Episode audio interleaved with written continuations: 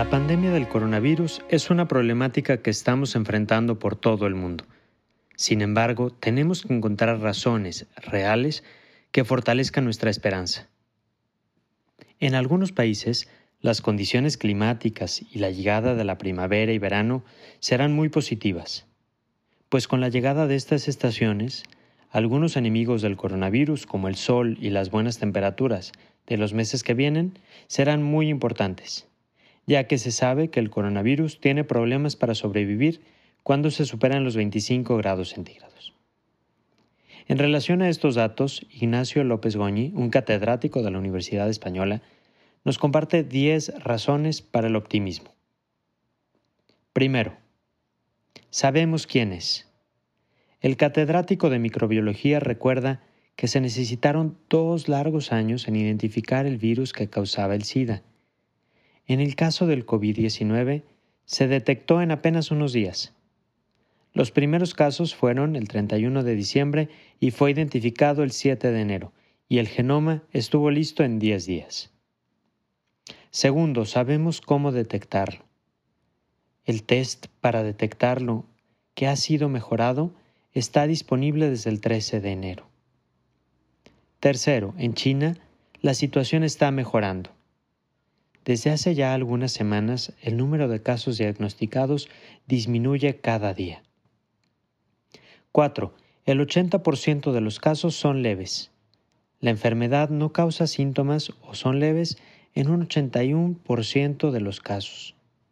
En el 14% puede causar neumonía grave y en un 5% puede llegar a ser crítica o incluso mortal. 5. La gente se puede curar. Los únicos datos que a veces se muestran en los medios de comunicación son el aumento de los números de casos confirmados y el número de fallecimientos, pero la mayoría de la gente infectada se cura hay 13 veces más pacientes curados que fallecidos y la proporción va en aumento. 6. Afecta mucho menos a los menores de edad. Solo el 3% de los casos ocurre en niños y menores de 20 años, y la mortalidad en menores de 40 años es solo del 0.2%. 7. El virus se inactiva fácilmente. El virus puede ser inactivado de las superficies de forma eficaz con una solución de alcohol, con peróxido de hidrógeno, que es agua oxigenada, o clon o con hipoclorito sódico, en un solo minuto. 8. Ya hay más de 150 artículos científicos.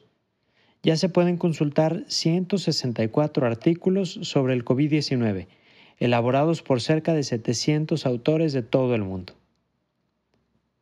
9. Ya hay prototipos de vacunas.